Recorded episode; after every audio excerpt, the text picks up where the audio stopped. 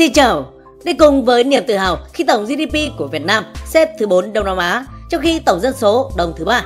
Thì có một điều đáng buồn là hiệu suất làm việc của chúng ta có vẻ không được cao cho lắm, hay nói đúng hơn là quá thấp.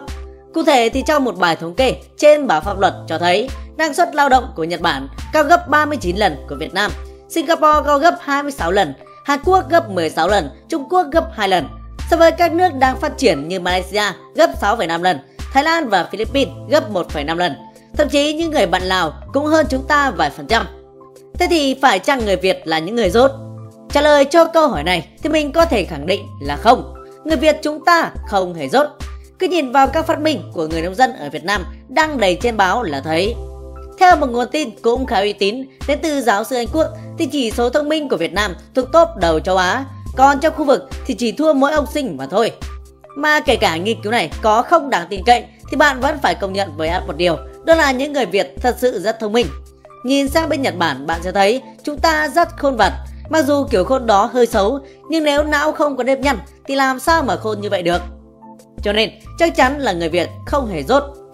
Nhưng mà như vậy thì lý do gì khiến năng suất làm việc của chúng ta lại thấp? Thì sau khi tìm hiểu, tham khảo rất nhiều đánh giá, cộng với những gì mình thực tế trải nghiệm sau nhiều năm đi làm thì mình rút ra được những nguyên nhân cơ bản như sau. Các bạn xem rồi nhận xét có đồng ý với mình không nhé? Thứ nhất là chất lượng đào tạo. Mình đã từng rất ngạc nhiên khi thằng bạn mình nói rằng nó đi học nghề mà vẫn phải học đầy đủ các môn về chính trị tư tưởng. Mình thì nghĩ rằng mong muốn tất cả mọi người hiểu về tư tưởng đường lối của đất nước là tốt, thế nhưng có đúng lúc đúng chỗ hay không? Nếu là học nghề thì cứ dạy nghề cho người ta thôi, học chuyên môn cao, làm việc giỏi và kiếm được nhiều tiền thì đương nhiên sẽ cảm thấy yêu nước và yêu các nhà lãnh đạo. Còn sinh viên đại học cũng chẳng kém gì, học cả tin tỷ môn mà trượt môn nào cũng có thể mất bằng tốt nghiệp. Cái gì cũng bắt học, cũng bắt phải biết, nhưng biết cái gì cũng ở mức giờ giờ ương ương thì liệu có làm được việc gì hay không? Cứ tham khảo sẽ thấy 90% sinh viên biết mở Word và chỉ lệ nhưng không biết gõ 10 ngón. Dùng Excel biết hàm sum nhưng lại không biết hàm if. Thậm chí nhiều bạn còn chả biết in. Mình thấy việc biết nửa vời như vậy rất là phí thời gian mà chẳng ứng dụng được nhiều. Còn các môn bắt buộc thì đa số sinh viên học để đối phó nên lúc tốt nghiệp hỏi chẳng nhớ cũng chẳng hiểu gì, tốn bao nhiêu công để sách. Thứ hai, đó là văn hóa làm việc. Việt Nam mình kiểu văn hóa phương Đông, vừa làm việc nhưng cũng vừa cả nể nhau. Đôi khi trong công việc đáng lẽ cần phải đưa giấy kiến, cần phải góp ý thì lại không làm. Một phần là do sợ làm phật lòng người khác, nhưng một phần cũng do rụt rè không dám nói ra vấn đề. Chính vì vậy, những cái hạn chế chẳng bao giờ được khắc phục để mang đến kết quả tốt hơn. Bên cạnh đó thì mình thấy đa số người Việt đều tự đánh giá mình quá cao, luôn nghĩ rằng mình giỏi hơn người khác.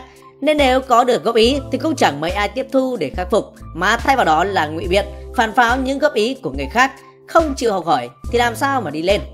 Thêm một cái nữa, đó là mấy cái văn hóa uống rượu cũng ảnh hưởng đến chất lượng công việc. Chính bản thân mình cũng từng tham gia nhiều cuộc nhậu. Nói thật là ngày xưa thì tham gia vì tính chất hoàn cảnh, bắt buộc phải tham gia. Còn bây giờ thì quen miệng rồi, tham gia lại thấy vui. Tuy nhiên kể cả thấy vui thì mình vẫn thấy uống rượu rất là tốn thời gian. Đáng lẽ buổi tối ấy có thể mở mạng ra học được thêm nhiều cái, làm được nhiều việc. Thì khi uống rượu về chỉ có ngủ như lợn thôi. Chưa kể uống rượu nhiều, não có vẻ chậm chạp hơn, bớt sáng tạo hơn. Trong nhiều cuộc rượu thì nhiều thằng chỉ tập trung định bợ, thành ra cái ông giỏi định thì thằng tiến nhanh, còn cố gắng mà không vừa lòng sếp thì lại vứt. Thứ ba là lười. Phải nói thẳng một điều là đa số người Việt Nam không chăm chỉ cho lắm.